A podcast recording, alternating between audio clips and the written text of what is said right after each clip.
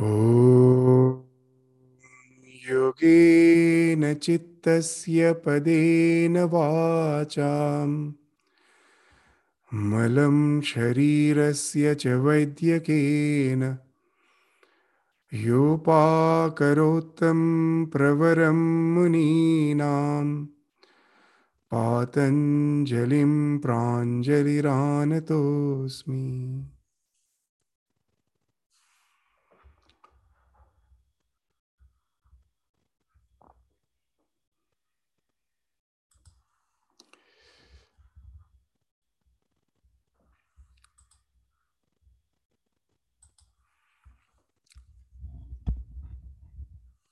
So we will continue with our study of the Patanjali Yoga Sutra. So in the last class, we were studying the sutras, uh, which deals with the concept of vasana in the Yoga Sutra.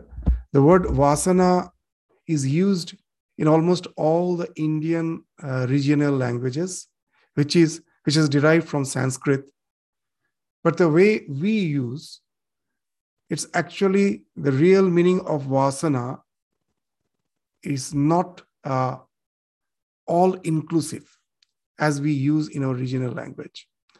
In original language, the word vasana means the desire, but in Yoga Sutra, the word vasana, of course, means the desires, all those uh, samskaras, the latent impressions in our mind which finds expression as the desire when it comes back as smriti, as memory. All the desires are there in the subconscious mind as samskara, and as smriti, they find expression as the desire, and we think that alone to be the vasana. But in Yoga Sutra, the word vasana is technical. It, of course, includes all those manifested desires, but it also includes all the unmanifested desires. There are so many desires which is not manifested either in the present moment, maybe in the future. Uh, if I get some favorable circumstances, some desire which is hidden in my mind may suddenly find expression. They become this uh, vyakta, avyakta, vyakta. These two words will be used manifested, unmanifested. So there are many, and vasanas actually include all, whether it is manifested or not manifested. From where, when the life started, in the entire process of evolution, all the so called mental modules which we developed based on the likes and dislikes, they are all actually is included in the term vasana. So in the last class, we were studying that, that some of the vasanas in this life may not find expression. It was something which was in my past life. Again, in some future life, if it gets some favorable circumstances, those vasanas which are hidden in the present life may find expression. So, just for a quick recapitulation, let us read the sutra and then we will go to the a short discussion and its implication what its implication is because these sutras are not meant just for academic purpose. It has some implication as per our day-to-day life is concerned. So what's its implication as per our day-to-day life is concerned that also we will try to indicate. So what was the ninth sutra? Jati desha kala vyavahitanam api. Anantaryam smriti samskarayo eka rupatvat jati, desha, kala. That we are born as a particular species, say this human being. Desha, even as a human being, we find as per the demography is concerned, that all are not born in the same circumstances. As in Australia, the environment in which we grow up is not the same in some other countries, say India or some European countries or in America. Each of the countries have its own circumstances, environment, the culture, all those things are included in the desha. this place, space, desha, and kala, the time. So uh, all those things, vyavahitana. Vyavahitana means there may be an interruption because of all those things. Desha, jati, and kala. Vyavahitana. There's an interruption, api. Anantaryam.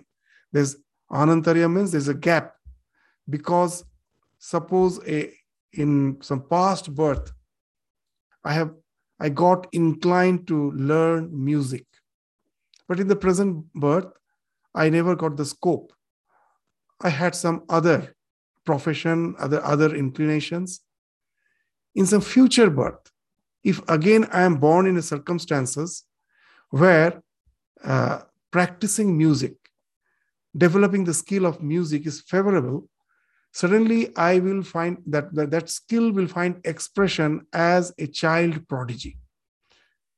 That as it was already cultured in some past birth, when you get again the favorable circumstances, that samskara is not lost. It is still there. And that finds now, as it gets, that's ekarupatvat, it gets the favorable circumstances. That samskara gets the favorable circumstances in the some future birth and now it finds expression. So that's the uh, sutra which indicates that on account of similarity between the memory and the corresponding latent impressions, smriti samskaraya ekarupatva, the smriti of some past birth uh, is evolved, is, is, is generated, is manifested when the particular samskara which we have developed in the past birth finds favorable circumstances to express itself in some future birth. Ekarupatva, when there is a similarity between the memory and the corresponding latent impressions. Then what happens? The vasanas, which we have already spoken of in the previous sutras, also we were discussing. So these vasanas, what happen? They manifest spontaneously, even when the two states are separated by birth, space, and time. Desha jati desha kala vyavahitanam api anantaryam so what's the implication of this? I understand that it is speaking something wonderful but what's the implication? That whatever may be the circumstances in which i am at present the karma vada has a very fatalistic approach. Most of the time we find that when we are going through some suffering we try to satisfy ourselves, we try to console ourselves by saying, most probably it is because of my past karma. What can I do? I just have to suffer. But it is something, a very fatalistic attitude. I still remember when I was in Sydney a few years back, then from the Cancer Council, a few person came to interact with the various religious leaders and that way, uh, the Swami in charge there, he told that uh, you better meet them. And when uh, we were having the conversation, what they told was very interesting that to deal with the patients, cancer patients who are from the Indian origin, sometimes become very difficult. Now, why? They never resort that the in that the inclination to resort to the treatment to motive to motivate them to uh, resort to some sort of treatment sometimes becomes very difficult. It's not that they are very tensed agitated. It's not that. Most probably they are to a certain extent calm. They have uh, accepted that fact that they are uh, having a disease which is uh, in no way curable that somehow has entered their mind and it is because of some past birth, some actions because of my past birth, for which I am suffering at present. I accept it. And that way, what happens, there's no motivation to really resort to the various treatments. Sometimes we find they have developed that type of fatalistic approach. So, from as you are from the Hindu tradition, so what should be your uh, answer, response to this type of attitude? So we remember, I still remember we told that actually it is a very wrong way of understanding the theory of karma. Yes, it is true that my past karma has resulted in my present. But it is also true the way I uh, just uh, carry on with my life, the attitudes, the endeavors with which I carry on my life at present, that is going to determine my future. If my past has determined my present, it's a fact.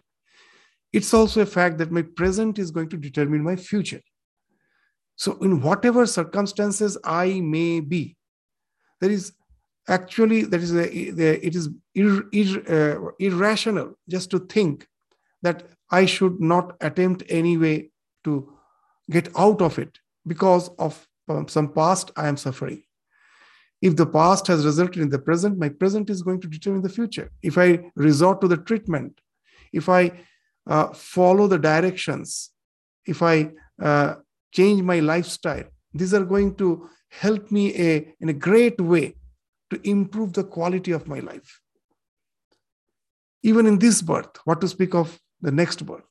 So those are the habits I'm growing, which is going to help me in future. So that's the idea which we have to take home from this sutra.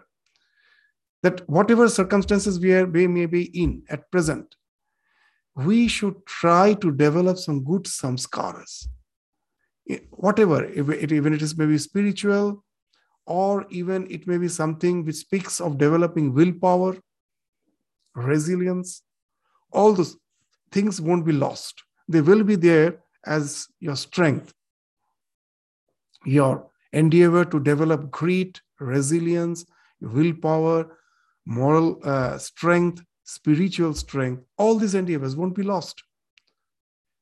That if I find that in this life, suddenly I have developed some lifestyle disease, that occasion uh, makes me that previously I was not much uh, uh, aware or much co- conscious about uh, regulating my life within some proper lifestyle. That occasion gives me a chance now that, yes, now let me regulate my life. Let me regulate my diet. Let me do some exercise. These all become sanskaras.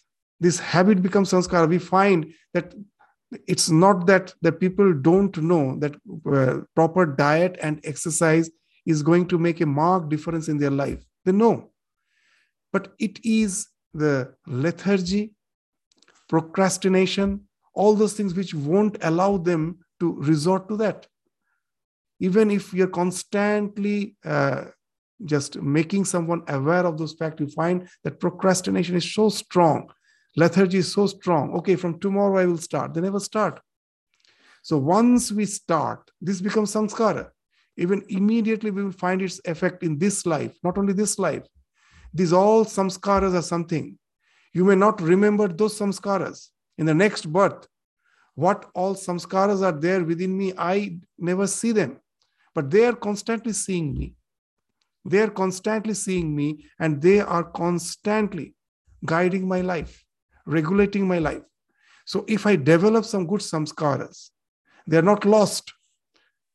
That in the Bhagavad Gita, we will find Krishna is saying that नेहाभिक्रमण शोस्ति प्रत्यवायन विद्यते स्वल्पम अप्यस्य धर्मस्य त्रयते Mahato भयात there's a sloka of Gita in what's the idea that all the sanskaras which we develop they're never lost to give an example that when suppose uh, in our day-to-day life a, the bridge, a bridge is under construction and now, uh, for some reason, uh, when the uh, construction is on the halfway, the uh, bridge collapses. It couldn't be completed because of some technical defects.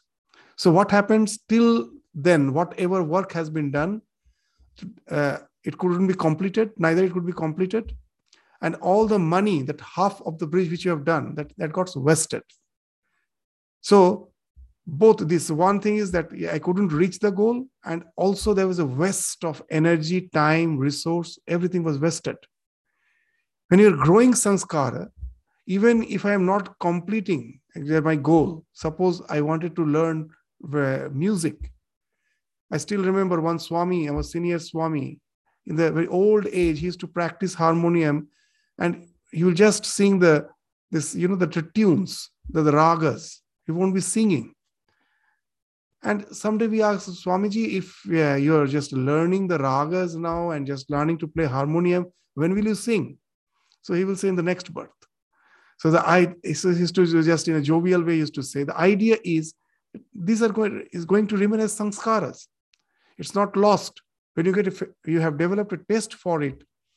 In favor in future, when you get favorable circumstances, they simply sprout. So that's the idea that in this life, instead of constantly blaming others for the situation in which I am in, without taking the responsibility on my own shoulder, if I just go on blaming, it's in no way going to help me. That itself becomes a habit, blaming others. And that will find expression even in the future life. That always I will just search excuses in by blaming others. That will become a habit. Instead of that, if I take that that this that I let the responsibility in my own shoulder, and whatever is possible in that situation, if I try to do something positive, that is going to become a samskara. And that samskara maybe immediately I may not get favorable circumstances because the present is determined by my past. So naturally, most probably the circumstance is not going to change immediately. But all the new samskaras which you are developing, that will gravitate you in future to certain circumstances where you will find those circumstances find favorable circum favorable conditions. That's the meaning of the word ekarupa. Once it gets the favorable circumstances, now it will just spontaneously sprout. So even as far as spiritual practices are concerned, that sometimes we say we don't get time, we have so much busy. I don't develop i don't have any inclination for meditation. We find that all the spiritual traditions speak that whether you like or not whether you have the mood or not make it a routine in the morning in the evening. When the nature is calm use that to settle down and meditate if not for long at least for short time. Half an hour if half an hour is not possible 10 minutes 15 minutes Make it a point you don't miss it. What's happening, you may not see any visible result immediately, but it is forming a samskara. Sometimes it is not perceptible at all. As Swami Vivekananda used to say, that spiritual evolution is just like the falling of the dewdrops. When the torrential rain is there, I can see the rain is falling, the ground is getting drenched. But when the dewdrops fall, it is unnoticed. You don't see. In the morning, when you just move out to walk on the lawn or on the grass, you find it's wet. When it has fallen, you haven't seen. It was totally unperceived. The sanskaras develop that way. It is totally unperceived. Slowly it develops. The example which we gave in some previous class, just how the Shivalinga is formed. Some coarse rock is lying on the bed of the river over which the water is flowing. At any point of time, if you look at the rock, there is no change. It's the same coarse rock. But in 100 years, the change is there, which is unperceptible. It is gradually, gradually getting smoothened. In 100 years, the same coarse rock converts into that wonderful Shivalinga. So our mind is also like that. It may be like that coarse rock. It seems as if so hard to change. But that constant flow of sublime thoughts, good thoughts, is something which is making some changes, though it is unperceptible. The change is going on. It may take time, but it is going to happen. It is bound to happen. So instead of being fatalistic by saying that I am suffering because of my past, what can I do? We should use each and every circumstance of life as an opportunity to develop some good samskaras so that once you have good samskaras, this karma finds expression in two way that by doing a thing again and again, you develop a samskara. And once the samskara is developed, you will be naturally gravitated. Those has to full, has to be fulfilled. You will be gravitated to circumstances where all those samskaras will find favorable circumstances to fulfill. It is, it is something which is the law of nature. So that's the implication we have to take. So uh, from this sutra, that we have to be always positive in our life, whatever the circumstances may be. In that circumstances, in, how, in what all way I can uh, make use of that uh, situation to the best of my uh, uh, purpose. That's the thing which uh, this sutra implies it. So next, let us go to the 10th sutra, the next sutra. Tasam anaditvacha ashisha nityatvat. Now, all these vasanas, how many are there? As we told, it's not only the thing which are manifested. There are so many unmanifested vasanas which are hidden because this present life is not favorable for their expression.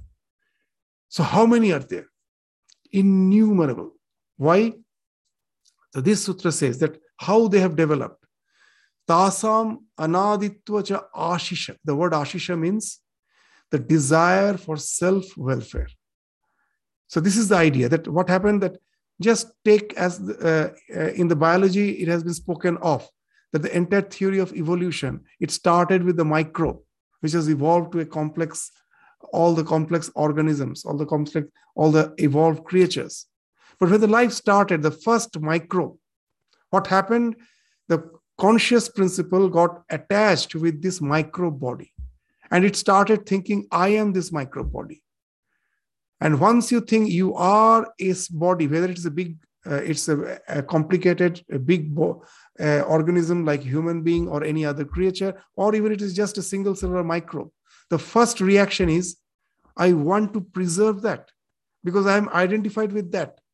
So, this desire for self welfare evolves the moment the conscious principle out of ignorance gets associated with any form of body, big or small, and immediately develops that desire to preserve that. That's the idea of self welfare. So, this, this desire for self welfare in Sanskrit, in Yoga Sutra, technically has been used as the word ashisha. So, from when the vasanas have started developing, from the very beginning, when the life have evolved, and with that, the, uh, this ashisha also came into existence. That whenever I find that a microbe in a petri dish, if you give some nutrient, it will run towards it. If you give some toxin, it will run away from it. So that speaks of the ashisha. It never wants to get killed. It wants to live, it wants to sustain, it wants its own welfare. And with that, this all the vasana started developing. So this what's the vasana? That some vasanas are positive, some are negative. That when I see some nutrient, I'm drawn towards it. The desire has developed. This is good for me. So this this one vasana, it is going to stay. If I give some toxin, it will run away from it. That is also a type of reaction. I want to be alive. I don't want to die. So if I see something which is uh, going to be detrimental for my physical existence, I run away from it. This fight and flight response. That is another set of vasana. So from the very first evolute of life, you find these vasanas. Because of that desire for self-welfare is there, these vasanas are developing. And they're not lost. Each of them are saved in your subconscious mind. They're all there. Once it develops, it's never lost. So, from when these vasanas have developed, from the very initial stage of, of this our life, when because of ignorance we started identifying ourselves with the psychophysical existence, that's the idea of ashisha. So, so from that very beginning, these vasanas are there. So desires for self welfare being eternal, the vasanas are also without beginning. So that's the uh, uh, meaning of this sutra. Tasam anaditva cha ashisha nityatvat. As the ashisha is something eternal, so, so these vasanas are also eternal. So the next question, of course, comes how to get this is the chapter on Kaivalya. So this yoga will gradually take us uh, that how we can uh, liberate ourselves. If there are so many innumerable vasanas, in life, in this life, we find that if I have developed an addiction for smoking, just that one vasana, to get rid of that one vasana, how much struggle we have to go through. Now, if I say there are innumerable vasanas, then immediately you get disheartened. That how is it possible to liberate myself? If just to get uh, rid of one vasana is so difficult, if you say there are innumerable. So, Yoga Sutra is a science. First, it is making you aware There are innumerable vasanas. But they, then at last, this uh, chapter will end with that idea that there is a process by which you need not have to take care of each and every vasana individually. All can fall apart at in one go, rendering you that freedom from this uh, psychophysical existence. So that uh, to, to, that procedure, it will uh, take us. First, it is making us aware. We should know that in what state we are in. So that's the thing they're doing at present. The 11th sutra again will say that how the vasanas are kept held together. It's there to, to for something to exist. Certain factors should be there for its existence. So, what are the factors which ensures the existence of the vasana? So, what are the uh, various factors? Hetu, Phala, Asraya, Alambanai. These are the four factors. Hetu, Phala, Asraya, and Alambana. What are they? We will discuss. Samgrahitvat. When these four factors are there, all, all of them, if one is missing, the vasana won't find expression. It will be there, but it will be hidden. But if all these four factors are existing at a time, the vasana will manifest it will be manifested. As we told that some vasanas are manifested, some are hidden. So what are the factors which enables the vasana to be manifested? So these are the four factors. Hetu, Phala, Asraya, Alambana, Sangrahit Tattva. Means the, all the four should be there together. Esham Abhave Tat Abhava. If these are not there, the vasanas will fall off. So what actually this Hetu, Phala, Asraya, Alambana means? Hetu means the cause. You know that even in Indian language, uh, which all have derived from Sanskrit, uh, you will find that the Hetu is in most of the regional language also. It's a Sanskrit word, which means cause. What is the cause? Means Hetu. Phala means the result. Asraya means the receptacle. Alambana means by holding onto which a thing exists. So again, still it is uh, technical. So we have to resort to Vyasa Bhashya, to Vyasa's commentary to understand the meaning of these words. So what, uh, uh, how has been, it has been described? Hetu, the cause. What is the cause of vasana? Just as in the previous sutra we already studied, Ashisha, the desire for self-welfare. That is the cause. But again, we shouldn't stop there. Why we have the desire for self-welfare? because of asmita the moment i have that sense of limited sense of individuality that i am this body mind complex from that the desire to preserve my body mind complex comes so ashisha the cause of ashisha is asmita and the cause of asmita is ignorance so ultimate cause of all the vasana is ignorance the agyana that the moment the conscious principle by coming in association with uh, the mind starts thinking itself as the mind. That's because of ignorance. Just the way when a white, a, a red flower is placed in proximity of a prism, the prism appears to be red, tinged with that red color, but it is not actually red. As because of its proximity uh, to the red flower, it appears to be red. Similarly, when the conscious principle comes in association with the Prakriti, the Prakriti appears to be something which is conscious. The mind appears to be conscious, but actually it is not. And the Purusha gets deluded. It starts get, uh, getting identified with the Prakriti. And that's how all the uh, evolutes of ignorance, as Asmita, uh, Avidya, Asmita, Raga, Dvesha, Abhinivesha all follow. So the ultimate hetu for which the vasanas has developed is Ajnana. So cause that as long as the ignorance is there, vasanas are bound to be there. So here you will find the indication. Yoga Sutra is gradually taking us that we have to go beyond the ignorance. If we really have to go uh, get rid of the vasanas, it's not by getting rid of one desire at a time. I can get rid of all the this uh, vasanas. They're innumerable. But if I can get rid of the ignorance, all the vasanas will fall off. So hetu, the cause of all the vasanas is this uh, ignorance. Phala, what's the result? from the vasanas, all these desires, they are hidden in my mind. But how they find expression, how they become vyakta, smriti, if the memory of it comes back, then immediately uh, the vasana becomes manifested. So the result of vasana is smriti. So you, the cause ignorance should be there. Its effect as effect, the memory should be there. And then the asraya. What's the asraya? The receptacle in which these vasanas are stored? Of course, the mind. As long as the mind is there, just it is like the computer hard disk in which all your files are stored and the, uh, the, the, memories are stored. So here also the same thing. This your mind, the chitta, the mind stuff is the asraya. And what is the alambana? Alambana means the uh, holding onto which those vasanas find expression. They are the objects.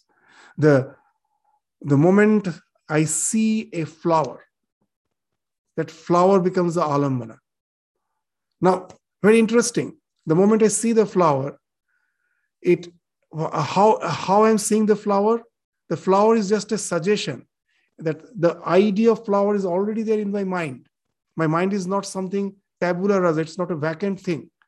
The idea of the flower is already there in the mind. When I see the flower, that which was hidden in the mind, that idea of the flower, that is, gets projected. The moment it gets projected, so that's why this all this astra, the receptacle mind is also necessary. Just if a flower is there, but if no, no conscious being is there, there is no question of vasana that I let me go and pluck it and smell it. That desire cannot come. So the mind, where all those ideas are hidden, that's the asraya. And then what? Uh, and, and when it is there, uh, after all this, uh, how the mind is existing is because of uh, ultimately the asmita, because of the ignorance that my conscious principle has came in association with the psychophysical existence to enliven it. So the ignorance, because of the ignorance, this uh, uh, the, it's possible to see the flower and then pluck it and smell it. So this uh, the follow the effect. Why I just have the motivation to go and pluck it and smell it because already the uh, memory of it is there. Previously, I have seen a flower which is having a wonderful fragrance, and seeing this flower, that memory comes back. And then what happens? It motivates me to go and just pluck it and smell it. So these are the four factors without which the vasanas cannot find expression, it cannot manifest. Uh, so that's the uh, thing which has been uh, indicated in this sutra. So uh, these ideas are very simple, but because of the words, it appears to be technical. So just uh, to understand this, all the these uh, specific words. So suppose for the first time you are going to some place of worship, and suddenly you find that your mind is highly uplifted.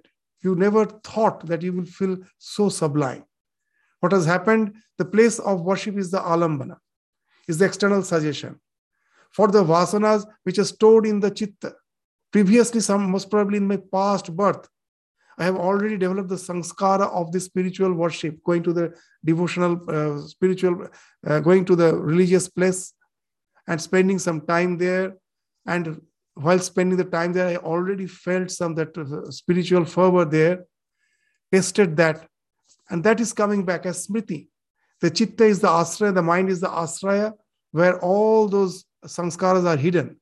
So when I'm going to that place of worship, they find an expression. The smriti comes back. That, ex- that as a memory, that past sanskaras get revived. And this all these things are happening. Why? Because after all, I, as an psychophysically individual being, is still in the process of transmigration. Why it is happening? Because of the ignorance that after all, I am the psychophysical entity. So as long as that is there, so these vasanas are bound to find expression.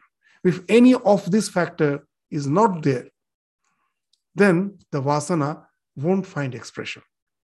It's very scientific that we say that's, that in, there are innumerable vasanas.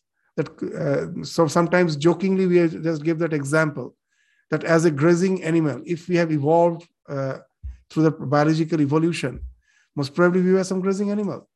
And as a grazing animal, we had a tremendous liking for the green grass. So if it is a sanskara, if it is not lost, it is supposed to be there in my mind. Why don't I salivate seeing the green grass as a human being? Because that vasana is not favorable for the human birth, so it doesn't find expression. So this is the idea which gradually now will be spoken of in this uh, sutra. Uh, this 12th and the 13th sutra will be speaking that wonderful idea. Atita, the 12th sutra, Atita anagatam swarupata asti adhva dharmanam. This, in essence, atita anagata, this all those vasanas were there in the past are going to be there, there in the future. They are not going to be lost. Swarupata, in essence, they are there. But uh, what happens? The characteristics change with the lapse of time. So, what the characteristics are, they may be manifested or they may not be manifested. So, that will be spoken of in the next sutra. So, though the vasanas remain same in essence with the lapse of time, their characteristics, adhva bheda means lapse of time. With the lapse of time, uh, they, with the lapse of time, uh, their characteristics may change. The characteristics, what are the characteristics? It may be either manifested or may not be manifested.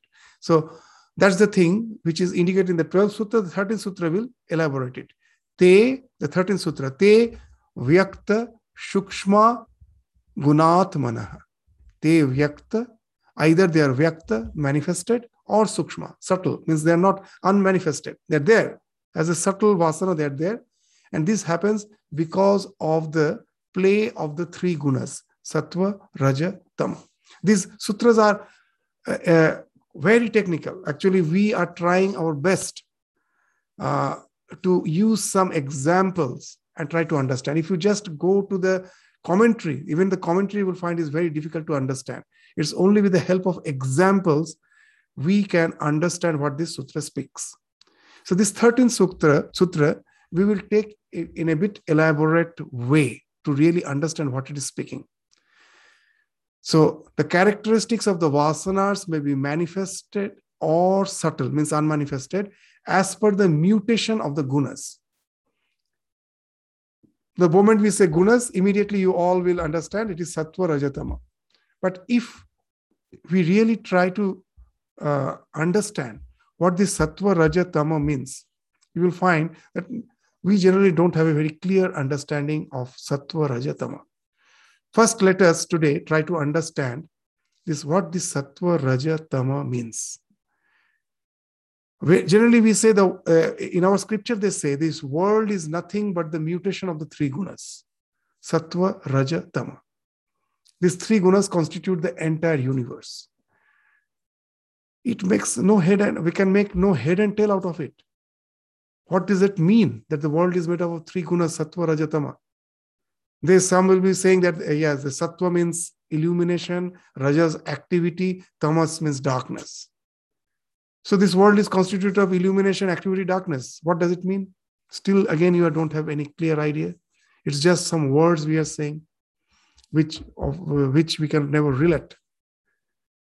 If we really try to understand this, uh, the meaning of sattva rajatama, you will find something wonderful concept is hidden in these words.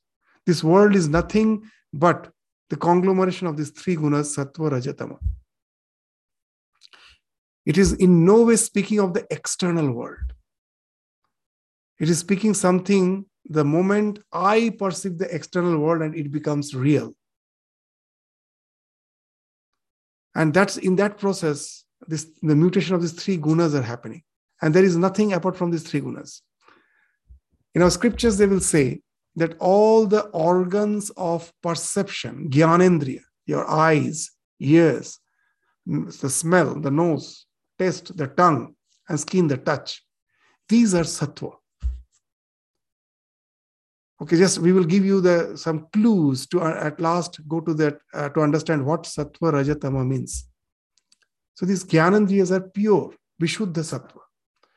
Karmendriyas are all the organs of action, they are Vishuddha Rajas, pure Rajas. Means your hands, your feet, uh, walk, your speech, that's the activity, and organ of excretion and organ of procreation. These are the five organs of action. So these are purely rajas. And what is the tamas? The panchabhuta and the tanmatras are the tamas. And we think that panchabhuta is the external, all the inert things which we are seeing, which has no life, they are all panchabhuta.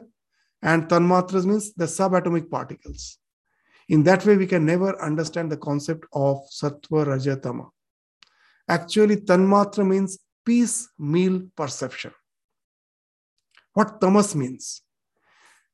With an example, we'll try to understand first. When I'm seeing a red flower, red fragrant flower, I have the idea that, that this my perception is as a as a whole it is happening. The flower is fragrant. But very interesting, the perception is piecemeal. If the if you really go to even to the modern uh, uh, what you say the neurology study of neurology, they also will say the same thing. It's not the flower as a whole which is being perceived in my mind. The redness is perceived in the color perception center. Its shape is perceived in some other, the shape, uh, some other perception center is meant for uh, perceiving its shape. There is another center by which I can, by touch, I can perceive its texture. Through my nose, the smell is going, and there is a particular center for perceiving the smell. So now what is happening? These all perceptions are all separate, piecemeal perceptions, discrete perceptions. These all are conglomerated together to give you a sense of whole, that this flower is fragrant. But the perceptions are all piecemeal. And that piecemeal perceptions, again, very interesting. That redness is not outside. It is the idea of redness is already in my mind. When I see the flower, it is not the redness which is coming from outside inside my uh, mind and I'm is getting registered. It's just the opposite. The light just falls on my retina. The light's function stops there. From the retina, it is the optic nerve is taking some op, some nervous current. So from the optic nerve is taking some nerve impulse, which is going to the color perception center. It is not actually perceiving the color. The color is thrown out and it goes and envelops the flower to give you a sensation that it is red. So the, all the colors, red, green, blue, is not out there. It is all in my mind, but hidden. How long it is hidden? As long as I have not seen the flower, it was there in my mind, hidden. It was in darkness. So all these piecemeal perceptions, the texture, when I see, suppose I see digit seven of red color, the redness is perceived in color perception center the digit perception has a separate center. In that center, I perceive the digit. The digit also is hidden. That the concept of the digit is hidden in the mind. All these piecemeal perceptions hidden in the mind are the tanmatras. Tatmatra. This tatmatra will say it's piecemeal, only that. When I see the flower as a whole, it is red, it is having such and such and such shape, it is having such and such fragrance, all this constitutes the flower. But the perception never happened as a whole. It all happened piecemeal. And all those piecemeal perceptions, the idea of that was already hidden in the mind. The flower was the suggestion to activate that. So all those as tanmatra were hidden in the mind. When the mind got activated, all those tanma, tanmatras conglomerated to form the panchabhuta. Panchabhuta is the conglomeration of the tanmatras. This, it, this flower is red and it has a nice fragrance, it has such and such texture. All these now mix up to give the concept of panchabhuta. So now you will understand the tanmatras and the panchabhutas. Why they are tamas? Because unless the external stimuli is there, they're all in darkness in your mind. It speaks nothing of the external world. It's not denying the external world. External world is there. But what it is, we can never know. We can never know. the moment the external world is always just a suggestion. What I know is a projection of the mind. So all those ideas are in the mind is tamas. All this external world, where I see seeing the light is falling on the flower, is reflected and falls on my eyes. This illumines the, all the thing which was already hidden as tamas. This, sat, this stimuli illumines that. So you will, you will you have heard the word. The three gunas are constantly mutating. This have we have heard, we all always say, but what it means. See, the stimuli mutates the tamas. The tamas which was hidden, that gets active. Now, the moment that the light falls, the smell comes, all those immediately give that illumines the all those concepts which were in the dark to project as that red flower. So this is the sattva. From the tamas, it came. Once it came, now the rajas. What's the rajas? Your response to it. What's the response? That the morning, just when I was sleeping by the si- uh, side of the window, my bed is by the side of the window. I woke up, opened my eyes, saw a beautiful rose, red rose has bloomed. And most probably, I have, I'm a devotee. I have a small shrine in my house. Immediately, I feel tempted, inclined to get up, move out, pluck the flower, and come and offer it to the altar. So these are activities through your feet, through your hand. That is finding expression. That's why they are all pure rajas. So now you will understand when they say the entire world is three gunatmika. Can you think anything apart from this? It is this process by which the external world is getting illumined, and we are interacting uh, to do that with that world because of that. So what is happening? This all these piecemeal perceptions, tanmatras, are the tamas, the illumination which is happening through your five senses, jnanendriyas, is converting the tamas to sattva, and that is resulting in action.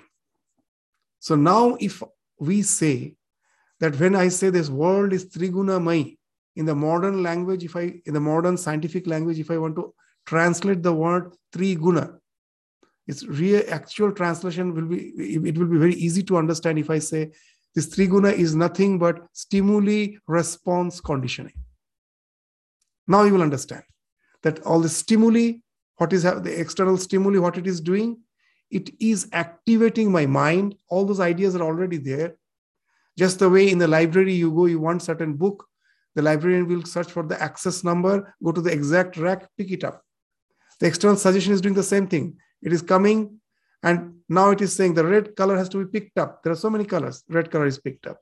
Such and such texture has to be picked up. That is picked up. And this all comes together. Ah, this is this flower. This is the red flower. This is such as such as fragrance. So all those ideas hidden in the mind, matras, they are picked up by this external suggestion, and now you react to it. So this is the three gunas stimuli response conditioning speaks of the three gunas. So because of the now we go to the sutra, the 13th sutra. That because of the mutation of the three gunas, some of the vasanas will be manifested, some won't be manifested. So again, if we try to understand by words, it will be very difficult. Let us take some example. You will understand what it is speaking. Now, we in the previous sutra, we already start. There are four factors required to keep the to manifest the vasanas. What are they? Avidya, Bhoga Smriti, uh, Chitta, and the Panchabhuta. That as the cause, as the Hetu was the ignorance, Phala was the Smriti, the memory, and uh, the receptacle, the Asraya was the mind stuff, the Chitta, and uh, Alambana, the holding on to which they find manifest is the Panchabhuta or the Tanmatras. So this, all these four factors has to be there. If one of them is missing, the vasana won't manifest. So now with example, we will understand what it is speaking. See, sometime the illumination itself doesn't happen. So all the so-called your uh, vasanas, as smriti, there is no chance to come out. How it happens? Very interesting. With example, you will understand. See the nocturnal animals, an owl can see at night. I cannot see. as a human being, my eyes is constituted, is designed to see from this, what is the VIBGYOR? I can see from violet to red. I cannot see infrared. When I say at night everything is dark, actually it is not dark. Because of the diffraction of the sun rays, still light is there. The sunlight is not falling directly, it is on the, on the other hemisphere, but its diffracted rays still illumines the other uh, hemisphere, which appears to be dark. The nocturnal animals, in the zoo, if you go, you will find that where the nocturnal animals are kept, it is dark. And where the aquarium in which they are, in the glass case in which they are kept, there's a very mild red light. Why? Because that's that's the light which is the meeting point of our perception and theirs. We, ours is the lowest, is the red light we can see, and theirs is the highest. So if it is dark, they won't come out. If I just if you keep the ordinary light, they cannot see. Their eyes are constituted to see infrared. They cannot see the uh, the VIBGYOR, they cannot see. The above red they cannot see. So the red they have kept so that the for them it is all lighted then only they will come up in the zoo the purpose is we have to see the animals if it's dark if they're uh, they're hiding themselves we cannot see so that's why everything is dark only where they are there that light is there and there you go and you can see there's animals. So what's the idea? That as a human being we cannot see infrared light. So the question of seeing the things at night doesn't exist at all. So if I am taking birth as a human being, even the perception which the nocturnal animals has is not possible for me. So naturally, the way the nocturnal animals catches its prey at night, it's not possible for me. Most probably, if I was a nocturnal element in my past, past birth, then my vasanas are there. That I, as a nocturnal animal, I was depending on the prey at night. So those desires are there, but those desires are not why they are not finding manifest, uh, not manifested in this life, because the question doesn't arise because the perception itself is not happening. So the gunas cannot mutate. If I cannot see at night, and the uh, seeing the uh, prey at night is not possible. So if it is not possible, then how come the smriti, the memory of it come? It will come because the gunas has not mutated at all. Everything is in dark. So the object of perception may be present, but the jati in which the individual has taken birth may not be able to perceive it because of the limitation of the senses. So this as we just now told, the nocturnal animals sees at night what humans cannot. So therefore the gunas cannot mutate. And there is a prevalence of tamas. So once the tamas is prevalent, there's no question of the smriti to be revived. So one of this, once the smriti is not revived, so there is no question of the vasana to be manifested. So now you will understand that that is one of the reasons. And another reason is that sometimes the object is perceptible, but the corresponding smriti may not arise. Just as we told that when, as a human being, I see the grass, the grazing animal also see the grass. So here perception is happening. But we, being human being, the, we are constituted in such a way that though we perceive, the smriti won't arise, that the rest, that it won't find expression as the rajas. Though the sattva is there, but it cannot mutate into rajas because that the liking, that bhoga smriti, that is subdued. It, it won't uh, rise up as a human being as it is not favorable. So the gunas are not mutating, so they will remain hidden. So you will find actually these sutras are extremely scientific. Even in the modern psychology, if we can relate and study, it speaks something wonderful. It was eh, how in tremendous depth they have went to understand the psyche of the this, all the creatures. So this, how nicely they say, there's this vyakta shukshma gunatmana. As per the mutation of the gunas, either it may be manifested or it may not be manifested. It will be shukshma. So now we will understand that why in certain birth, some of the vasanas are manifested, others are not. Because of the mutation of the gunas uh, uh, in a particular way, all the four factors cannot come together And that way, the, when the four factors cannot come together, this all the vasanas, which uh, uh, cannot be manifested because they have couldn't come, they remain hidden in your psyche. They won't manifest, but they are there. In some future circumstances, if they get favorable circumstances to mute it, they will find expression. So that's what has been spoken of in the 13th sutra. So now, this so from the 14th to the 16th, now that we'll discuss that how our perceptions, it, it, that is also something very interesting. That we think that, that uh, what I see is truth. If that be truth, if that is truth, then why there is fight uh, when there is a match going on, with the two teams going on, and some uh, quarrel among the players uh, ensues, and then there's a tremendous fight in the stadiums. There are so many incidences. And when they're interviewed, you will find that both are sincere. Both the groups, they say that the other party is at fault. So if our perception is something what I see is true, I don't question my perception, then how come these two people, they both are sincere? It's not that they're lying. They have this totally varied opinion. Whenever anything happens, an accident has happened, has happened in the road, you go and ask the witnesses that what has happened you will find all have va- this varied way of narration all not a single narration will be uh, tallying with the others so what if i what i see is truth uh, then why these so many narrations so that has been wonderful that these vasanas have a great role to play in what i really see this today's class, we will end just with an example, which is very, very famous example in Vedanta in yoga. That there's a stump. A tree has been cut or it has fallen in the storm, but the stump is still remaining. In the, uh, uh, it's in the one, one corner of a park in the evening, in the twilight hours, when it is about to be dark. From a distance, the lover thinks it's to be its beloved. Most probably, uh, he or she came to the park to meet his beloved. From a distance, seeing that stump, it, the, he or she thinks it's be its beloved. The small child who was playing with others in the park now has to return home because it's all getting dark. So the mother is waiting somewhere uh, to take him, take the child back. The child seeing the stump thinks it's to be its mother.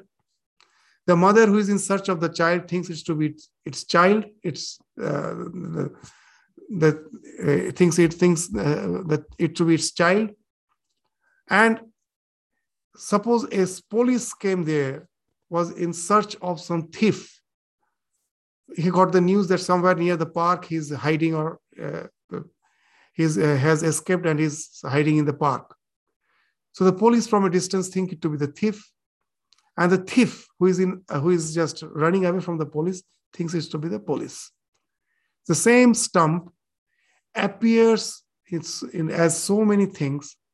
Why? Because the vasanas which are getting manifested in each and every individual, and that way affecting, conditioning the perception.